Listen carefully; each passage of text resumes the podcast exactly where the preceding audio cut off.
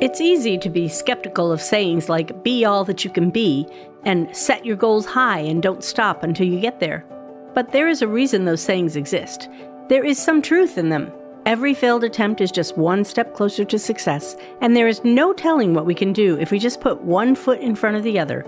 You probably know this for yourself, or you know someone who has met a goal through hard work and perseverance.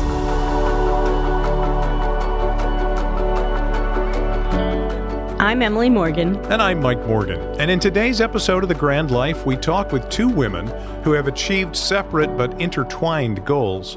One is a former executive turned filmmaker, and the other is an author, linguist, and now a record-setting rock climber. Both are grandmothers, and both are living proof that if you can dream it, you can probably do it. We had Melissa on the podcast several years ago when she was talking about her first film, Beyond Sixty, about extraordinary older women, and we're happy to let our listeners know about her newest project that highlights the life of another extraordinary woman. Melissa, welcome back to The Grand Life. Thank you. It's it's like old home week. It feels great. I know. It's so good to talk with you again. And we're excited to learn about this new project you've been working on. Tell us a little bit about what we can expect to see out of this. Well, you can expect to see another documentary film, hopefully very, very soon. Um, it's once again has taken a little bit longer than I anticipated.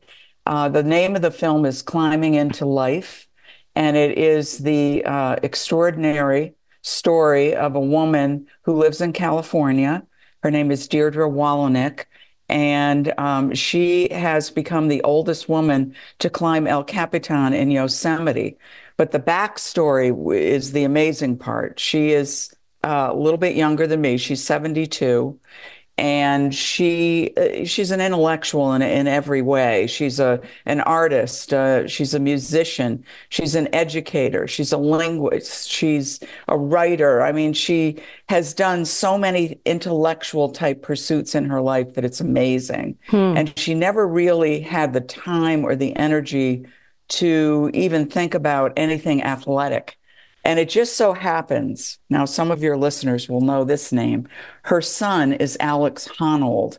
And Alex Honnold was the star of a movie that won an Oscar in two thousand eighteen called Free Solo. And it is a documentary about his life and how he was the has been the only person to climb El Capitan in Yosemite with no ropes, no equipment, just his shoes, his shorts, and his T-shirt. Yeah, yeah, and we're, we're fascinated you... by this story, partly because we just watched the documentary, Free Solo, and we were on the edge of our seats the whole time, but we Googled to make sure that we had to assure ourselves that he was going to be okay. But that didn't yes, help me much yeah, anyway. It is, it is very difficult for me to watch a film like that, even knowing that the outcome is a good one. Yeah, I mean, yeah, my husband too. He's like, oh my God, I can't. My hands are sweating, you know. But, you know, so it's just interesting that I bumped into Deirdre online on uh, social media. Really? And wow. Just, you know, when I clicked the two together that she was the mother of this kid, Alex Honnold, and I had seen the film three times, um, I was like, oh my gosh. Because I, I always said when I watched Free Solo, I'm like, where did he come from? Yeah. Where did this kid come from? Yeah. Who are his parents? How did he grow up? And so I meet his mother, and she says to me, you're a filmmaker. Oh, I am so interested in telling my story. I've written a book about my story, but I think it would make a great film. Ding, ding, so ding, she ding, and I ding, met ding. a couple of years ago, and, yeah. and it's kismet. Yes. You know, yeah. So we started to talk, and it's just amazing to hear how she went from what she was doing every day to now being the oldest woman to climb El Capitan. Now, I will tell you, she climbed it with ropes, as you can imagine. Yes. You know, and oh, her, yeah. her son, she's not going to do Free Solo. Right.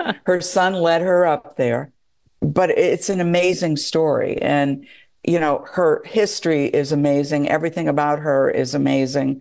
Uh, and and it makes for a great story, just a great story of resilience and telling people that no matter how old you are, you still have opportunities to try new things. Maybe not as drastic as what Deirdre did yeah. in climbing this incredible monolith, but um, you could do anything. You could at least try.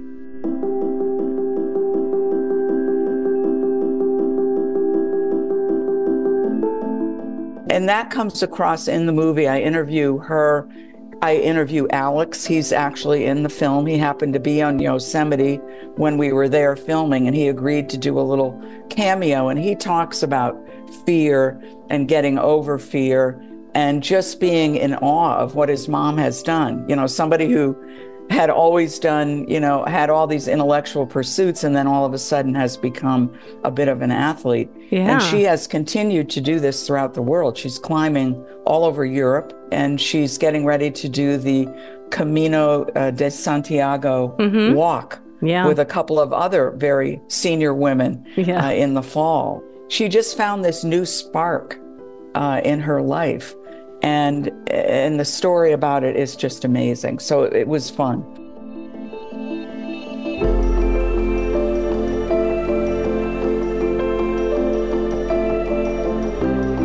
You know, I'm curious. Uh, there were times in that movie, Free Solo, that Alex was brutally honest about his mom and dad and the way their family functioned. Yes. And, you know, as older people, we have to come to grips that our children view their childhoods differently than we do. They all and experience it's not always, it differently. Exactly. It's not always easy to hear what they have to say. So clearly she, Deirdre, is an extraordinary woman. But when that movie came out, was that hard for her to hear those things? Yeah, it, it's an interesting dynamic that she has uh, with her son, and her she has a daughter as well, um, who is extremely private. But she talks in my film about her marriage and how difficult it was and how awful it became mm. and how she tried so hard to try to figure out how she could make it better, and it didn't work. And she mm-hmm. eventually had to get, you know, she got divorced. And um, it, the dynamic between she and her husband and the dynamic of the family is talked about uh, in this film. And mm. it, it is interesting that, you know, at one point Deirdre said to me that, you know, in today's world, I think that my husband probably would have been diagnosed on the spectrum. Mm. Looking back, you know, you look back then, that wasn't even talked about, but he had severe issues in communication. Um, and he was an interesting guy, and she, you know, she dedicated her book to him. She appreciates him. She appreciates the fact that he gave her two tremendous, wonderful children. But he was a very, very difficult person to deal with. Hmm. And she did that for a couple of decades, to her detriment at times. Yeah. Um, so, yeah, I think it is hard for her, but I don't think that she and her kids sit down and talk about th- those types of things in a deep way. So yeah. this is very uh, cathartic for her. You know, watching his film, making her film, reading his books, reading her book, it, it you get the sense that they're learning about one another through their stories. It, it's very, very interesting. But yeah. yeah, he was brought up in a household that allowed him to be who he wanted to be. And for that, I give her incredible kudos yeah. around her mothering technique, because she was a, you know, she's a, an academic person. She was a professor. Taught, mm-hmm. you know, she speaks many languages, teaches many languages. And um, for Alex to come to her and say, I'm sorry, Mom, I don't want to go to Berkeley. I want to go climb. And yeah. and as much angst as that gave her, she was, uh, she just understood that this is what her child needed. He needed to find his own path, not yeah. her path. And she allowed him gave him her van and allowed him to go off to wherever it was that he was going to climb, not really understanding what it all entailed, mm-hmm. which was her discovery about, in order for me to understand more about my son and what it is that he's doing, I think I'll go try this out. Alex, take me to the climbing gym and show me what this is. And then yeah. she caught the bug. Yeah, it's that's amazing. Really, really yeah. interesting. Yeah. yeah, I wonder if her amygdala is a little bit, you know, like she's looking for furniture the same way he was. I would tell you that I think I, yes, because every single thing she does, she does one hundred fifty percent. Mm. Okay. Like she is committed to making it happen no matter what the obstacles are. So she she's very unusual that way. Yeah. And, and I, you know, meeting Alex, he's very much like his mom. Yeah. You know, and if you sat them down together and said, are you two alike? They would probably say, no, no, no. They're very, very much alike in my book.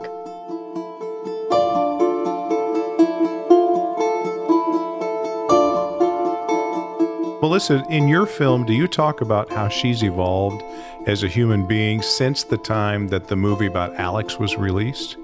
Yes, we talk about, you know, exactly what happened after that film, um, you know, and how she got into this, what happened, how did she get onto a rock wall in Sacramento, California, and then what came after that. And what came from it is a whole new life.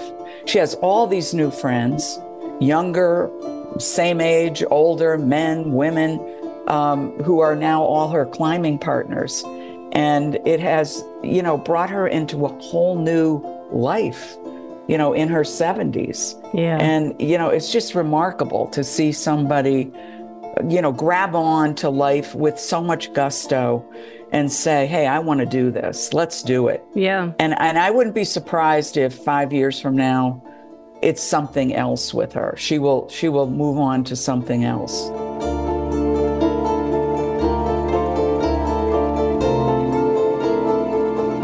You know, I'm always so impressed with older people who take on what seems to be insurmountable tasks. I, yes. And Melissa, you did that in a way as well. I mean, talk about your journey as a filmmaker with us. Yeah, I, I mean, I, w- I did not go to film school. I knew nothing about filmmaking. The only thing I knew about film was that, that I loved it. I loved every aspect of watching a film, critiquing a film, reading about a film, how it was directed, how it was lighted, et cetera. Um, and I was that way from the time I was a kid. So, um, you know, when I went from nonprofit to for-profit and ended up for a little over two decades in the corporate world. Um, I was a, a senior executive in a, in a large national company. And I got into the groove of that. It was sort of nothing that I planned, but once again, I ended up there and it was a great, great experience, great job. I really enjoyed it. I had a lot of responsibility and I learned a lot about myself and, and how to run a business. And uh, when I turned sixty-five, I really started to wonder about what was going to be next. I didn't need to leave. I could have stayed. There was mm-hmm. no no ageism there. Um, and I was not pressured into leaving, but it hit me one day that, oh, wow, here I am at this calendar age. Is this it? Am I going to die at this desk and just do this? And this will be, that'll be the obituary. She worked at Gen X.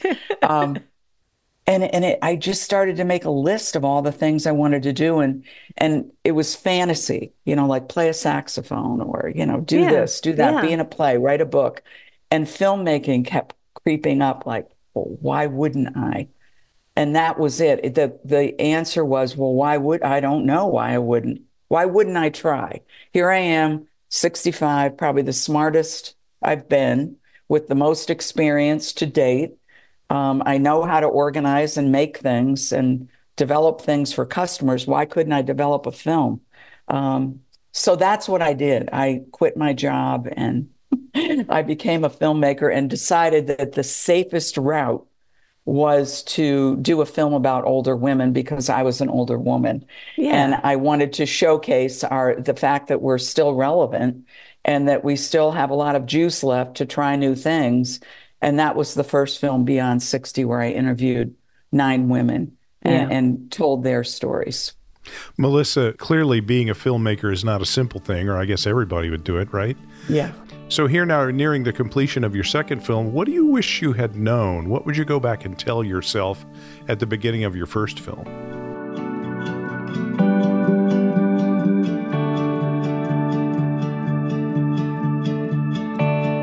I think I would tell myself it's probably going to be difficult in the ways that you think it's going to be difficult. Yeah. And it was. And um, to have patience that when I was in the corporate world, everything that I developed and built uh, for a customer base um, needed to be done very quickly. Uh, and in the filmmaking world, everything is slowed down. like everything is in slow motion. And that's not the way I had been operating for decades. Okay. So it, my, I would tell myself, be very patient. Do not expect that you are going to have control over the outcome of dates or what needs to be done at a certain period in time. Um, learn patience. And, and I did, I have learned patience. I'm still impatient at times uh, when things aren't going my way, but I am much more relaxed about schedules and timing and expectations around when things get done, because you need to bring in a lot of people to help you, you yeah. know, finalize this film and, and get it ready to be put out there. And, you know, you're working with other people's timelines. So I've learned a lot of patience through this process. Do you think you're ready to move on to something else now? I think I might be.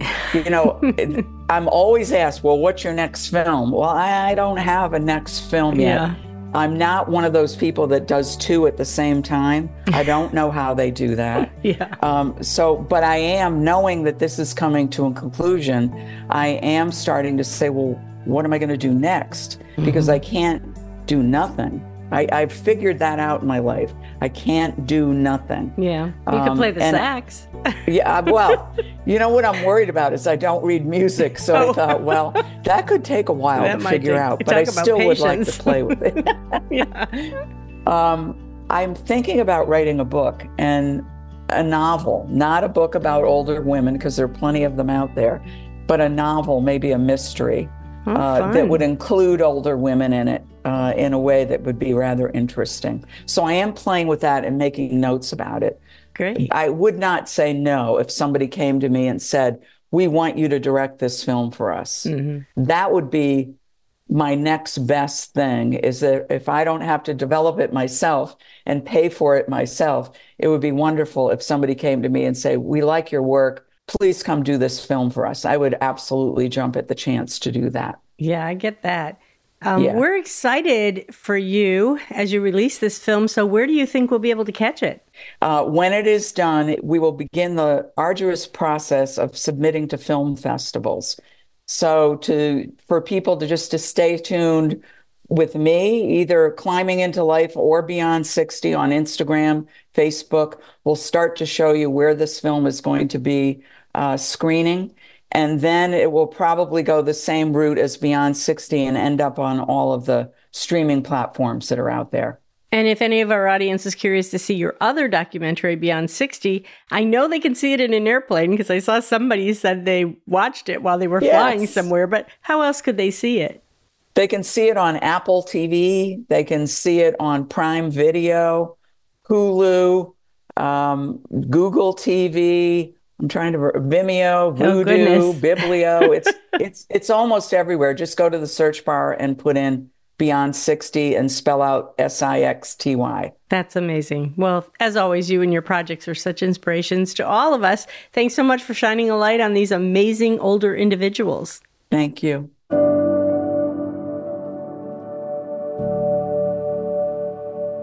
You know, sometimes I marvel at the kinds of people we are able to speak with as guests on The Grand Life. I know Melissa is an inspiration, and so are her films and the people in them. I forgot to ask her, though, if she hired a crew to climb up beside Deirdre or use a drone. Or maybe she just sat and talked to her at the bottom of El Capitan. What do you think? I think that she can make a fascinating movie without any of the kinds of expensive or dangerous things you're talking about. But m- maybe she stretched her wings, so to speak, on this one and oh, did some yeah. of the hard stuff. Uh, you know, I, I don't have any desire to climb rocks, but we both have hopes and dreams for the future, and, and we'll do what we can to see them through. Now, one of those dreams was to do a podcast, and so here we are nearing the end of our fifth year wow. of doing podcast episodes. And the next thing we're going to be spending time on and focusing our efforts on is called Speakeasy. Now, we'll have more information coming soon, but if you are interested in being in a small group discussion where we sort of close the curtain and we talk about grandparenting without the listening ears of our adult children, drop us email, grandlifeconnection, all one word, at gmail dot com. And you'll be hearing more about it on this podcast and also through Facebook and Instagram. If you have something you'd like to do but haven't yet, please feel free to call us at three one seven, five seven two, seven eight seven six or write to us on Facebook at the Grand Life Facebook page. In the meantime, I'm Emily Morgan. And I'm Mike Morgan. And thanks for joining us in Living the Grand Life. Next time on The Grand Life. Much like the Boy Scouts have merit badges, these are badges that uh, grandkids earn uh, when they do certain activities with their grandparents. Take a walk, uh, ride a bike, visit the zoo, visit the aquarium, that sort of thing. Take these badges, put them on the uh, relevant page in the book, write about it, draw a picture about it, and create a keepsake uh, that will be memories of times that they spent with their uh, grandparents for years to come. That's next time on The Grand Life.